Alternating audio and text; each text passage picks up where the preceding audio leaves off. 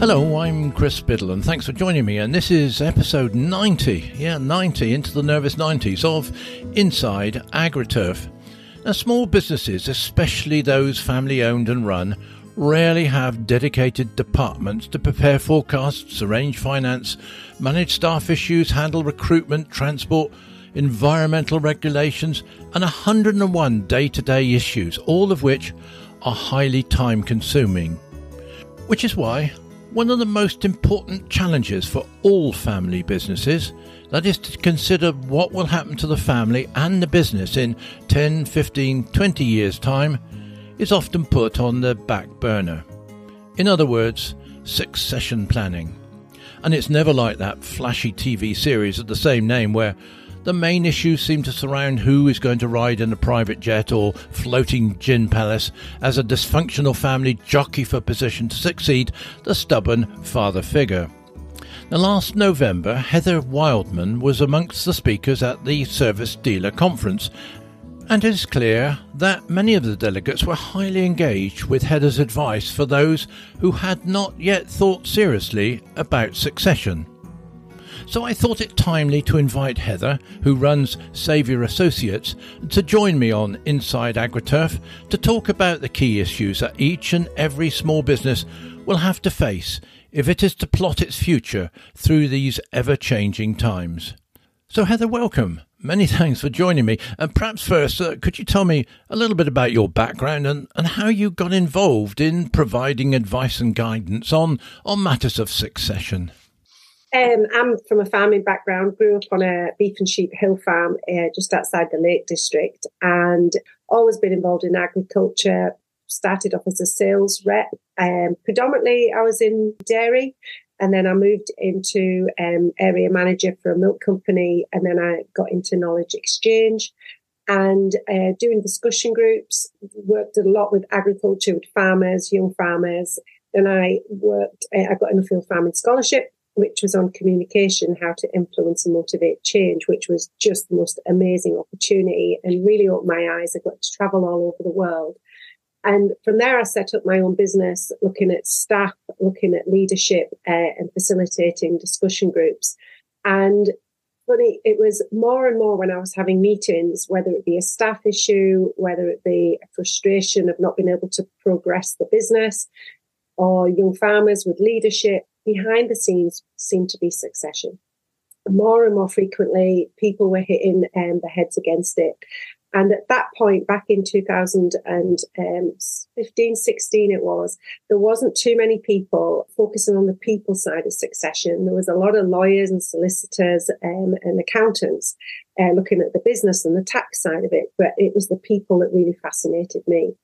Um, so it was in 2016 I went to Australia and did another bit of a, a study tour going around a number of businesses, another Rabobank. I was in uh, Canberra, Melbourne, Adelaide, Sydney, uh, not Sydney, Melbourne, Dubbo, I was in Perth um, as well. And, and it was incredible. It really opened my eyes and listening. And the reason I went to Australia was at that point, there was a lot of severe highs and lows um, in, in productivity and profitability because of the droughts. There was severe isolation, mental health. There was a lot of suicide.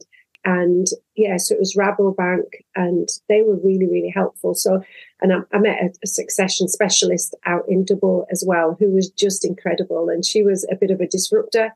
Um, and um, so really I learned a lot from everybody there. And then I've made it in my own style um, and my own way of working with it. And then I did follow up with a lot of professionals to make sure because I'm not an accountant, I'm not a solicitor, I'm not a lawyer, I have no legal training whatsoever.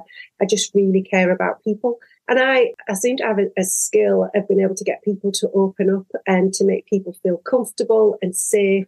And, and I guess one of the other things I do is because have a lot of experience out working with other businesses from being a sales rep. You sort of say, well, have you tried this? Have you thought about this? You know, it's, it's giving them more ideas because unfortunately a lot of people just hear the problems. Whereas I'm a big believer in solutions. And um, so, yeah, I sort of accidentally really 2016, but it's been the most amazing opportunity and such a privilege getting to meet and, and listen and to see the inside of families and their businesses. In, indeed, and and um, Heather, I guess all situations are, are different, uh, but are there some sort of common uh, areas of conflict where succession raises its head? Yeah, I think everything is all grand while we're all toeing the line, and where there's a, a definite, if you like, boss or leader and it's when there's a, a challenge to the um, the culture, a, cal- a, challenge to the direction, a challenge to where we're going, and that often tends to be an immediate conflict. Whether someone wants to go in one direction, whether someone wants to invest in a certain area, or whether someone wants to, you know, just have a different pace of life, if you like. There's that can often be the thing, and I also one's not right, one's not wrong, but sometimes people try and correct me on that one. Uh, I was going to say, uh, and when you're talking to people, is there is there a difficulty in in in really pitching the tone? Often people decide what they want to hear, uh, and, and, you actually have to probably procrastinate. I won't say that, but uh, procrastinate is rather a big word. But um, on on what they need to hear, what they must hear. In other words, they must know the truth. They must know the the bottom line to what they're talking about. Yeah, so I I start really very simply, and um, and my whole my whole mission as Saviour Associates is to try and enable more families, more people, more businesses to have the conversation before there's fallout, debt, or, or death. And because we can have, we can be a little more free, we can have more time, and we can be more open minded. But so that for me is to have more families starting a conversation at least before they're 50 and um, the senior partner or the owner. I, think that if you can have it all in time, tone and language, you know, when to have the conversation. I always say, you know, if you use the right timing, use the right tone and use the correct language, it's amazing what you can get away with. And you can dissolve quite heated, quite emotive, quite difficult areas, depending on how, when and where you hold the conversation and um, presumably it's it's never too early to start this conversation. No, I think you know a lot of businesses that you and I see and work with. You know, they'll do risk assessments, they'll do projections, they'll be doing budgets, they'll be you know doing sales talks, they'll be introducing new innovation and new products and technology, and they'll do marketing plans and all these kind of things. But actually, when, you know, the greatest risk to any business is the ownership and the knowledge that's in the key people's heads. So, you know, it's, it should just be part of risk assessment and good business diligence. I think we need to get the word succession out and just say, how at risk is this business? If um, you or I weren't here, who would do that? What knowledge have we lost? and what skills and knowledge do we need to be bringing forward to face the new future challenges, competitors, and everything as well. Yeah, and and presumably it is important, Heather, that there should be complete openness about all the issues because obviously the head of the family might have negotiated fam- uh, financial uh, deals and arrangements, um, but it is presumably very important to get all that information out on the table so that everybody understands uh, what the what the and plan can be. And I think there's a, there's assumption is you know the, the, the fall down of many many businesses, and and I I do it really simply. When I get a family together, and ideally if I can I'll get everybody. And and it'll be you know the, the, the senior generation the husbands the wives the partners the off farming kids the on farming kids. That's when it, it's gold and you can get it all going but sometimes they don't need to be there because it's been you know the personal side's been let it's just the business so it's the business partners that need to be there but i want to have everything written down what have we got what is the ownership structure what is the value? Is it a partnership? Is it a limited company? Is it a sole trader? What's the value of it all? Um, and what's the debt? And often they forget the debt. Everyone sees, you know, all the, the, cause, you know, depending, I know, I know some of the, the listeners to this podcast will be maybe from agriculture. So there might be a bit of farming land. Some of it could be quite big commercial properties and different things as well and stock. So it's, it's what's in the partnership or what's in the limited company, what isn't and write it all down. Whose name is it in as well? That can be fascinating. And also who is in any partnership agreements that we might not be aware of. And so putting it all down on a massive sheet of paper is a brilliant place to start because also when you turn on the TV, when you turn on the radio, all you hear is negativity. We're doomed. the you know the markets the industry, uh, trade, uh, the costs, the inputs, everything is, is just raising. And you could just think, what's the point? But actually, a lot of people are in a far better position than they think they're in. Mind you, not all, but you know, it, it, on the whole, when I'm working with families, it's like, oh, and how long have we got that debt for? when will that be paid off? All right. So if we if we do it for another five years or another ten years, then that's going to release all this money, so we could do something else with that. You know, and it just changes the tone of the conversation. But you know, some people they make a lot of assumptions, so that's where I always start is there any particular difficulties where you've got extended families?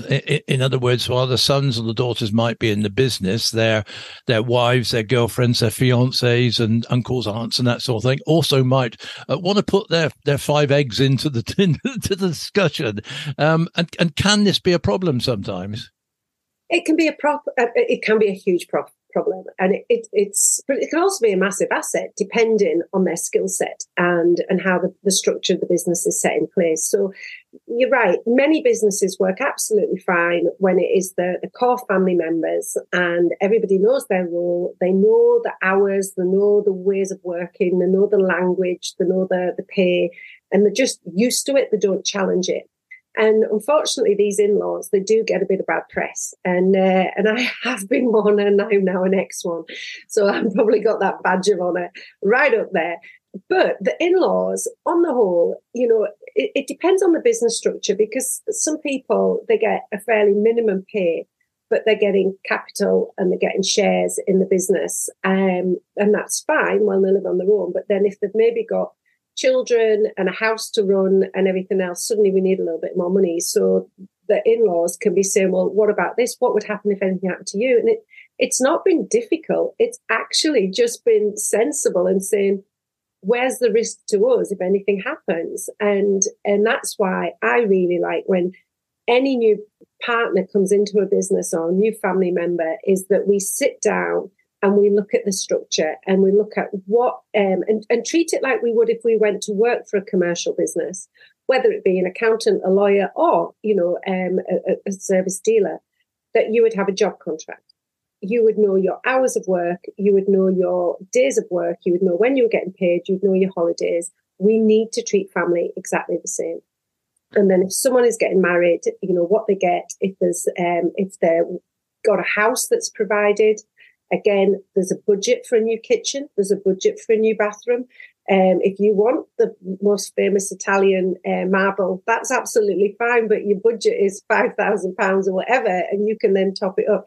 It just puts all these clarities in place like you would on a, a company structure. Make Take the family out of business and make it business you you talk about the importance of of writing things down and getting it down on paper, um, and indeed uh, many of these conversations will take place in the business. But I guess a lot of these conversations take place over Sunday lunch and and informal meetings, where it would seem somewhat incongruous, possibly to sort of get out your notebook and start. Oh, we must write this down, but but presumably that's also very important because if somebody agrees something over the over the kitchen table over Sunday lunch, then uh, that that to them is settled, and, and and if it's not written down, then then then it might become a problem in the future. Yeah, oh, I've got loads of examples of this. You know, where someone has been used to, and in this particular element, it was a senior partner that was used to investing and changing some big kit quite regularly and um, you know finances had changed the economics weren't coming in the the grain prices and everything had dropped. So the next generation was saying right we need to consolidate. We're not buying anymore and everyone agreed at the table that's absolutely fine. And then two weeks later the um, the, the dealers on the phone saying, uh, just want to confirm the combine that your, your dad's ordered uh, da, da, da, was hell to pay. Oh, we're sending uh, a new Porsche back. yeah, send the new Porsche back, exactly. But yeah, it is really, really important because it's likewise if someone says you're going to be in a deal, uh, you're going to become a partner, we're going to do this, we're going to make this investment, and it's tomorrow, it's tomorrow, it's tomorrow. So by having timelines, by having dates, by having it written down is really important. And and tragically, I was working with quite a significant um, contractor and machinery dealer and farmer in their own right a few years ago, and I was brought in there. It was to start off looking at a staff review, and um, and he had two children, and uh, the, the his marriage had broken down, but it was all fairly um, uh, amenable. And then we thought, well, we'd bring the children in because we wanted to know where their vision and views were for the business. And then that ended up going into a succession talk. And, and it was really very, it was open and it was the first time the children, because of the family breakdowns and everything, they'd really talked about what they wanted, where they wanted to be. But dad also opened up and said, when he wanted to retire, how he viewed the business, um, what he wanted to be. And then we, we came back and it, thankfully it was all minuted. And I think that's sometimes where having an external individual is there's a third party that, you know, no, that was said and that was recorded and you got to check the minutes and you agreed these were true and correct. Because on this particular really, really sad occasion, the dad uh, had a heart problem very suddenly and went in for heart surgery and tragically never came out. And when it came to the executors, having those um, minutes from the two family meetings that we had were the only evidence of exactly where dad's views and what his wishes and everything were. And they were an absolute, um, you know, key for the, the executors and the trustees. So yeah, having it written down, having timelines and having dates, uh, I, I couldn't agree more. Now, I understand that, that, that, that whilst there's not an, an exact uh, solution for every uh, every situation, um, there are. I, I, think you, you list six Ds are are the key topics. To perhaps you'd just like to run through those um, I think we always think, you know, oh, I'll do it tomorrow. Um, it will be fine. You know, we're young, we're young, and, and as soon as you start planning succession or doing your wills or doing a power of attorney, that's it. You know, he's here, he's going to whip you away, and you, you've just tempted fate. But you know, whether we like it or not, businesses will transition.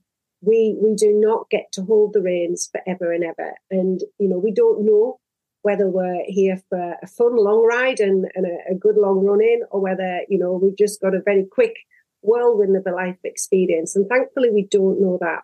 But one way or another, whether it be divorce, disease, debt, disability, disagreements, or death, businesses will transition and you will have to address this topic. Yeah, yeah. Um, now I didn't write those down, but I will put those uh, three, uh, sorry, six Ds uh, in the show notes to this uh, episode. So uh, uh, to save anybody quickly writing them down. And, and um, is there any one of those that is more important than the rest, or are they all interlocking? Of course, it depends where you are and what hits you first, doesn't it? Yes. And, and also, you probably think, oh, you know, we're a really strong business, financially secure what I've seen through COVID is how quickly fortunes can change. You know, businesses that have been extremely resilient, strong, you know, generations have lasted through. And then just a couple of things that potentially were out of their hands has just been, you know, changed the, from black to red very, very quickly and, um, and, and closed a lot of options, um, going forward. So, for me, you know, when you've got partners in a business, and also I think what's really important when we talk about disagreement and debt, what is your expectation out of the business? What what do you need to live on? And I love this debate when I'm talking with families, and and this is where it can really fall out, particularly you know when we're we're growing a dealership. There's the opportunities to expand. There's maybe uh, opportunities to buy out other competitors and things what is your um, desire for growth? What is your desire for debt? What is your ambition uh, of what you need in retirement? And some people say, "Oh, Heather, I'd struggle to live on twelve thousand pounds a year. You know, I, I, don't think I could spend all of that." And then I've got other people that, well, you know, I think I need a minimum of a hundred. You know, the the Ferrari and the uh, yes. Maserati it doesn't just itself. So that's where, again, in a in a family or in a business, if, if we've got different drivers, if you want to retire on 15,000 a year, your motivators and drivers will be different to someone that needs 100. And, and that can start tug and pull within businesses. And one's not right, one's not wrong, but it certainly changes how you are driven and maybe the way that you push and pull the business. The, the, family businesses, and I've worked in family businesses, and I've I've been uh, subject to succession issues, and so I know how personal being in a family business can be. When it comes down to it, which is more important, keeping the family together or keeping the business together? Oh my word, the golden question. It really depends on your family and your business, doesn't it? It does. Um, it does. There isn't a right or wrong. And I have seen some people, I just want to, you know, give them a, a knock and just sort of saying, are you seeing what your decisions are doing to your family? You know, it's, it's, it's all cost the business. It's all cost the reputation. It's at all cost the pride, regardless of what it is doing to other people. And, and I, and I see that a lot in farming in particular. But, you know, likewise, you know, is people's change, industry changes, our motivators, our drivers change. So, you know, you could bring in someone to manage the business. And if you know that the family aren't motivated by it or are interested or haven't got the key, key skills uh, and experience to run it, why not have a manager in? Why not have a contractor in? Why not let it out? And then it's still within the family for the next generation who might be interested or the family members have maybe just got sickened because of maybe something that's happened or the the the life work life balance that it brought that they maybe just need to go and work away for a wee while see something else come back with a little bit of confidence a bit of maturity and maybe some financial independence that then they can say do you know what? We'll drive this forward. But the other thing for me is when it's just a, um, one child gets it all and then there's nothing left for the other children or they think they're getting it all and then when the parents die oh I've got to divide this. That was never the work. And, you know, so for me, transparency is really key from an early age. Yeah. It's absolutely fine if everything's to be split equally four ways, as long as people know from the beginning. And presumably, you have been in situations, in conversations where it where it has kicked off, where it's um, really sort of got rather, uh, rather, I won't say ugly, but but difficult to handle. What's your technique for uh, calming everybody down and asking everybody to take five or have a cup of coffee or do what? Um, sometimes you just have to sort of sit and let the steam till it wears out. Blow out their ears. Yeah. Because um, I'm, I'm, thinking of one example, and it was a family. Uh, mum and um, mum and dad were in the meeting. The children, mum and dad were separated, and there was a, a real clash between um, mum and one of the children. And there was, and we'd all agreed the family rules. I, I, I set out the rules of how we're all going to behave, how we're going to treat each other, and everything. And in this particular one, the mum just went completely off. She and she was not to be interrupted. She had things that needed to be said, and she would say them. And regardless of how many times trying to interrupt them, some of the other children were quite embarrassed. And then the son got up, and there was such a ding dong going on and um, so in the end, I just sat back and just let it all go and um, and let them finish. And I says, "Have you have you quite finished now? Are you sure there's nothing else that you think needs to be said?" And you know, there were like two bulls that had been giving it what for in a field, and they're exhausted and blowing. And um, and the analogy. and at the end of it, I says, "Did either of you listen to what the other one said?" Because after probably a good five minutes of quite, you know energetic debate, um, they were actually agreeing, which was the most bonkers thing.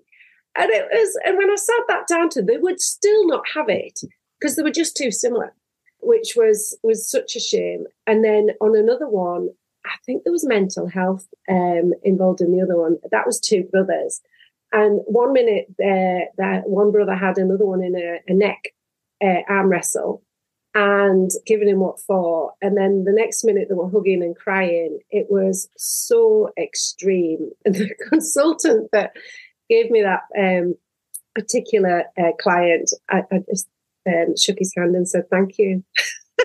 I don't think I've experienced anything like it.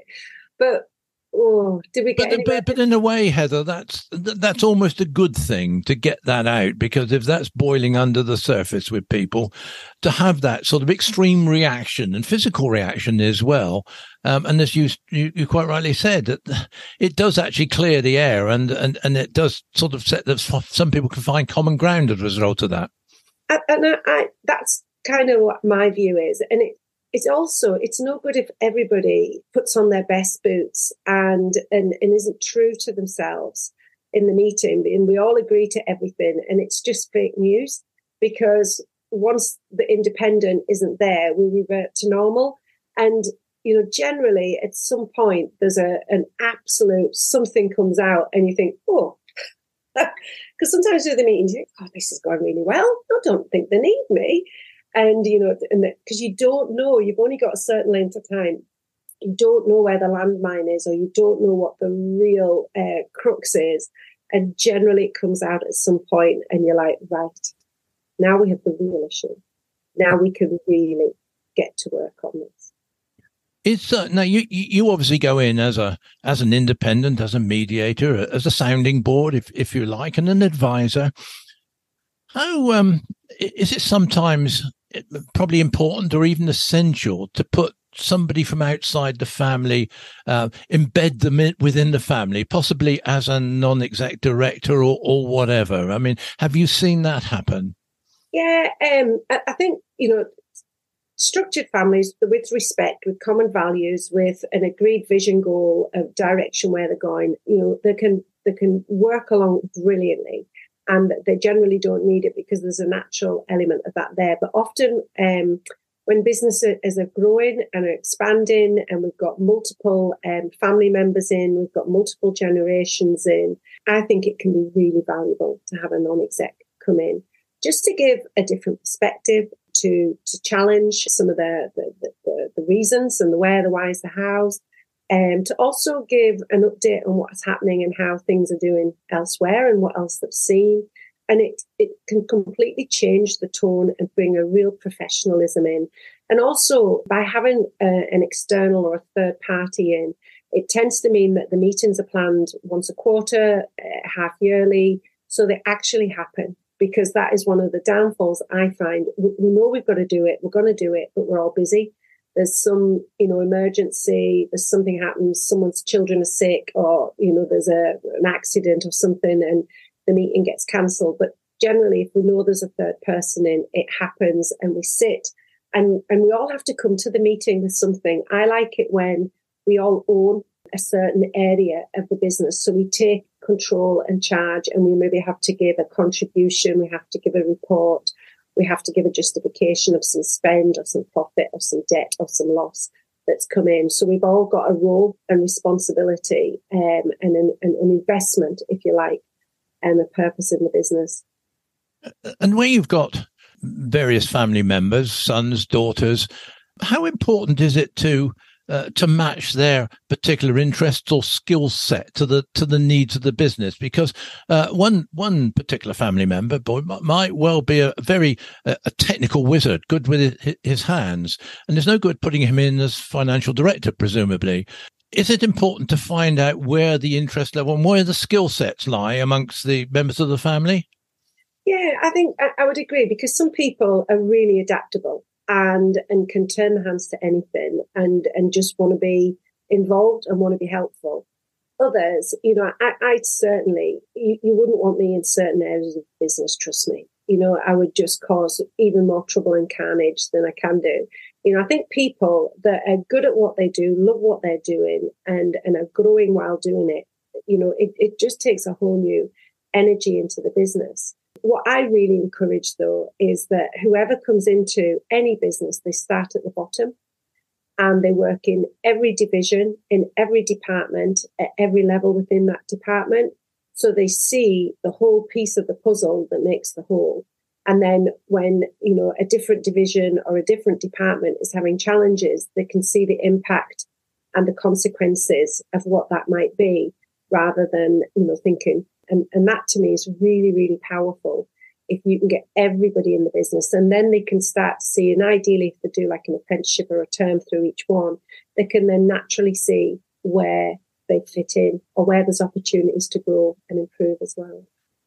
And presumably, you do come across cases, Heather, where uh, some of the sons or daughters, uh, family members, have have been away from the business and got experience in other spheres, other companies, can that be useful or can it be divisive because they might well come back and say, well, this is how they do it in uh, JCB or whoever? Uh, can that be, can that be an advantage or can it be a, a, drawback sometimes? I think it's back to time, tone, and language again, Chris, isn't it? you know, it's like I, I, can be a big, you know, when you've been on a course or a leadership program or anything, you come back and you're like, oh bullshit, we've got all the answers, and you realise the other part of the family or the partnership hasn't been on that journey and uh, you can come across a bit of a dick.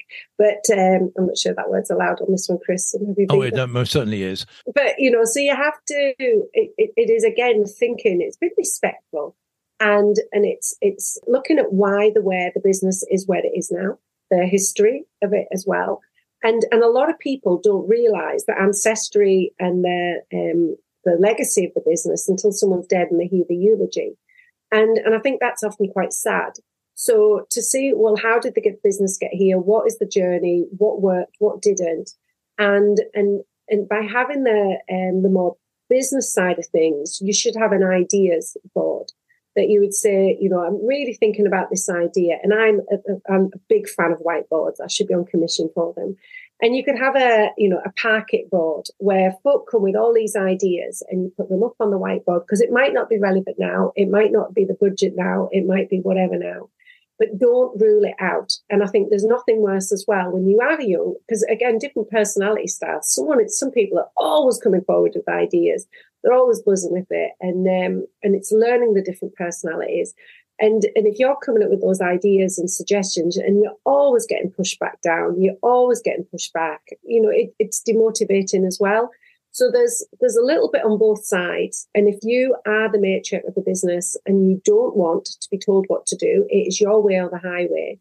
I would encourage the next generation to go and work away, allow them, keep showing an interest, keep showing involvement, but allow them to take their time because sometimes we just can't work together. Indeed, and you would have got that level of experience on the Nuffield scholarships and so on. Uh, really opened your eyes in different parts of the world, and uh, I think you often need to travel uh, and look back at this country to put this country uh, in perspective, if you, if you like. Um, is there sort of during the time that you've been involved in there? Is there sort of one particular, without obviously naming names, uh, is there one particular case that, that that has particularly pleased you that you were able to um, to particularly help with? Yeah, there's a few, and and it's funny because depending what what our work is, I do quite a lot of discussion groups and conferences and things, and then you do the one to ones. And some one to ones, you, you you're just in for the first meeting to set the scene because we we do come as a cost, but I would say an investment. and what one of the, the greatest skills I think and the, the, the wins is when we've got families that have been at a challenge and they know they need to split, but they couldn't see how to split. They couldn't see how people could be able to live and, it was getting really quite nasty is to be able to think, right, where what do you really all want out of this? Why are we splitting? Why are we going different ways? And what is a successful uh, end going to look like? What would each of the parties need? What we want? What we need to have? And then we, we look at what we've got again, put everything out there. And, and then we look at uh, the debt and the repayment structure. And this particular family, it, it, it, sadly it was, you know, the it was two brothers and it was the in-laws that all fallen out, and, and then the children start to get involved as well. But once we set it all out and we said, what was success going to look like? And there was a way around it. We, we put a timeline in place we got agreements in place and we got reviews so that they could each see that progress was being made and that they all came together. They each had, we put agreed points of call where they needed to work together to get to that end. And sometimes they needed a third party in there just to make sure it was always kept to the point and not going off tracks with the past being brought up. And, and that was a great one. And we, I, I actually worked in line with that one with the accountant, with the consultant and with the solicitor in the end and we got that over uh, the line and it was it was a great thing and the families can still be civil. They'll never be friends there's too much under the bridge but they can be civil and be professional particularly when you know out at a wedding or different things like that. Yeah. So um yeah that, that's that's been quite a nice one. And and um, well, look, I really do thank you for for for really giving this very interesting insight in, into what is it, it's what yeah, subject that really taxes a lot of companies, and it's and it's really difficult because families are involved, and and families equals often tension, friendship, and all sorts of uh, emotions between them. Is is there one out of everything you've said? Is there one single, if you could distill it down, is there one single piece of advice that you would give to anybody considering succession, uh, Heather? A lot of people, when they address um, succession. You know, their their legacy and ambition is to go to the grave, and on their headstone written is "I farmed or I worked and I paid no tax." Uh, which is fantastic, well done. But in life, we do have to pay some taxes, and and I think it's it's looking at what's right for the family, what's right for the business, and if you've got enough time and planning, then you can do it right. Manage the tax. For me, the tax has to be important. You've got to consider it, and please do not bury your head. Do not think I'm dead. It's not my problem. You know, address it now. Get a good will. Get a good lawyer. Get a good solicitor. Take advice or take more advice, and sit down and speak to your family and it's never an overnight fix, presumably. No, that you know, one. Well, I just I got a lovely email last night from a family that I've been involved with uh, for probably about three years, and it was meant to all be sorted in eighteen months. And he just messaged me yesterday, and it was so nice to say, Heather, just to say we've eventually got full settlement. I've got all my money out, and I just want to thank you for all the help you did. And I was like, ah. how on earth has it has taken so long? but it was COVID, it was solicitors, it tax years. It depends on the names of the properties. You know, if you're changing things over, it can have consequences of capital gain. You know, there's so many things. So sometimes it can be done in eight months and sometimes it's three years. So the sooner you start, the more options and opportunities you have. And and and is there is there one motto or saying that you um you have sort of written up behind the loo door or anything that uh, that drives you forward every day? just fucking do it. well, look, on that note, Heather, I really must thank you once again. It's been most in, in, enjoyable and, and informative. And, and I will put some of the notes, uh, particularly about the six Ds, up on the show notes to this episode. So uh, anybody can go there and consult with it, as there will be a link to your uh, organization, your company. But thank you once again. Thank you, Chris. It's been a pleasure. All the best. So, yes, my thanks to Heather, and there really was such a lot to take in there, but I guess the key points were to start discussions early, record everything for future reference, be totally transparent, and don't worry, if it all gets a bit too heated, it's better to let it out than bottle it. As I said, I've included a listing of the six Ds that all might influence discussions on succession in the show notes to this episode, and also a link to Heather's company, Saviour Associates. Yes, I'm Chris Biddle. Thank you for joining me, and this is Inside AgriTurf.